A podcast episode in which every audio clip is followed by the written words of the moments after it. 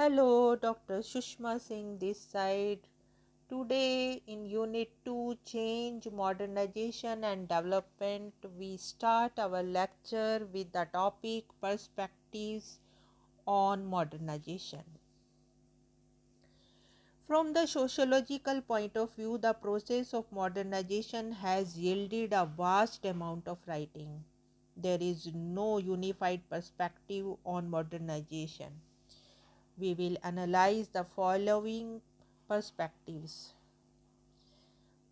the ideal type, typical, the diffusionist, the psychological, and the Marxist. The first three perspectives have dominated American thought and received immense support and patronage all over especially in the 1950s and 60s. The fourth approach has emerged as a challenge to the other three approaches and offers a critiques of their maintenance. Similarly, the Marxist perspective has also contested the other four perspectives. The first is the ideal typical perspective. This approach has manifested itself in two major variants, namely the pattern variable perspective and historical stage perspective. The first is pattern variable perspective. This perspective is derived from Max Weber's concept of ideal type which was later systematized by Talcott Parsons. According to this perspective, characteristics of development and underdevelopment must be identified and then programs and schemes of development should be made whereby the underdeveloped countries discard the pattern variables of underdevelopment and adopt those of development. Inspired by the work of Talcott Parsons, Smelser elucidated that the modernization process was made up of four sub-processes. First, the modernization of technology leading to a change from simple traditionalized techniques to the application of scientific knowledge. The second is the commercialization of agriculture, which is characterized by the move from subsistence to commercial farming, leading to a specialization in cash crop production and the development of wage labor. Third one is industrialization, which depicts the transition from the use of human and animal power to machine power and the fourth is urbanization which brings about the movement from farm and village to the large urban centers. These processes sometimes occur simultaneously and sometimes at different times. For example, in many colonial situations, agriculture becomes commercialized without industrialization. Nevertheless, these four processes affect the social structure of traditional society in similar ways. Firstly, as a result of these changes taking place simultaneously or at different rates, traditional societies became more structurally differentiated. For Smelser, a developed economy and society is characterized by a highly differentiated structure, whilst an underdeveloped one is relatively lacking in differentiation. By differentiation, Smelser means the process by which more specialized and more autonomous social units were established. He saw this as occurring in several different spheres of traditional society. In the economy, the family the political system, and religious institutions. So, structural differentiation is the process whereby one social role or organization differentiates into two or more roles or organizations which function more effectively in the new historical circumstances. The new social units are structurally distinct from each other, but taken t- together are functionally equivalent to the original unit. Secondly, as these differentiated units merge into larger units of the modern type, new relationships which are not based on kinship develop. This Smelser calls the process of integration. Thirdly, Smelser shows that through such differentiation, social disturbances such as mass hysteria, outbursts of violence, religious and political movements may occur, which reflect the uneven processes of change. This can lead to conflict between the old and new orders of the society. In other words, it produces what Durkheim called anomy or normlessness, a state of conflicting norms in society and a culture of discontent, where people are unable to realize their aspirations and may turn to violence, crime, and other antisocial behavior or to self destructive acts such as suicide. As Weber also showed, at the religious level, the process of secularization causes disenchantment, fragmentation between competing or partial worldview. Social and private worlds become meaningless, and there is a sense of despair and hopelessness.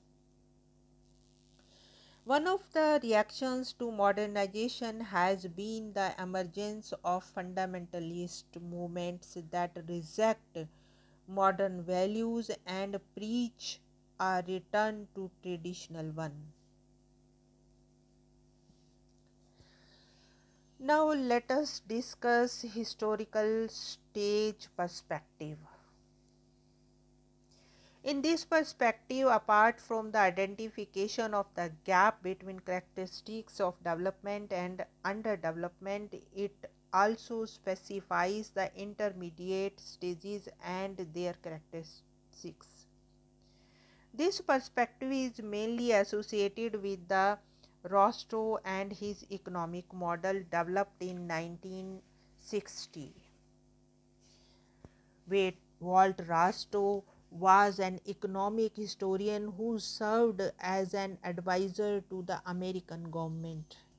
His book entitled The Stages of Economic Growth, a non communist manifesto, was pre capitalist and neo evolutionary in nature and derived from the idea of an earlier evolutionary theory that change and development take place according to a set of ordered sequences. According to Rostow, the processes of change are simpler and self sustaining. Economic growth could be achieved by following a five stage model of growth. He suggested that all societies can be placed in one of five categories or stages of economic growth. The first stage is the traditional society.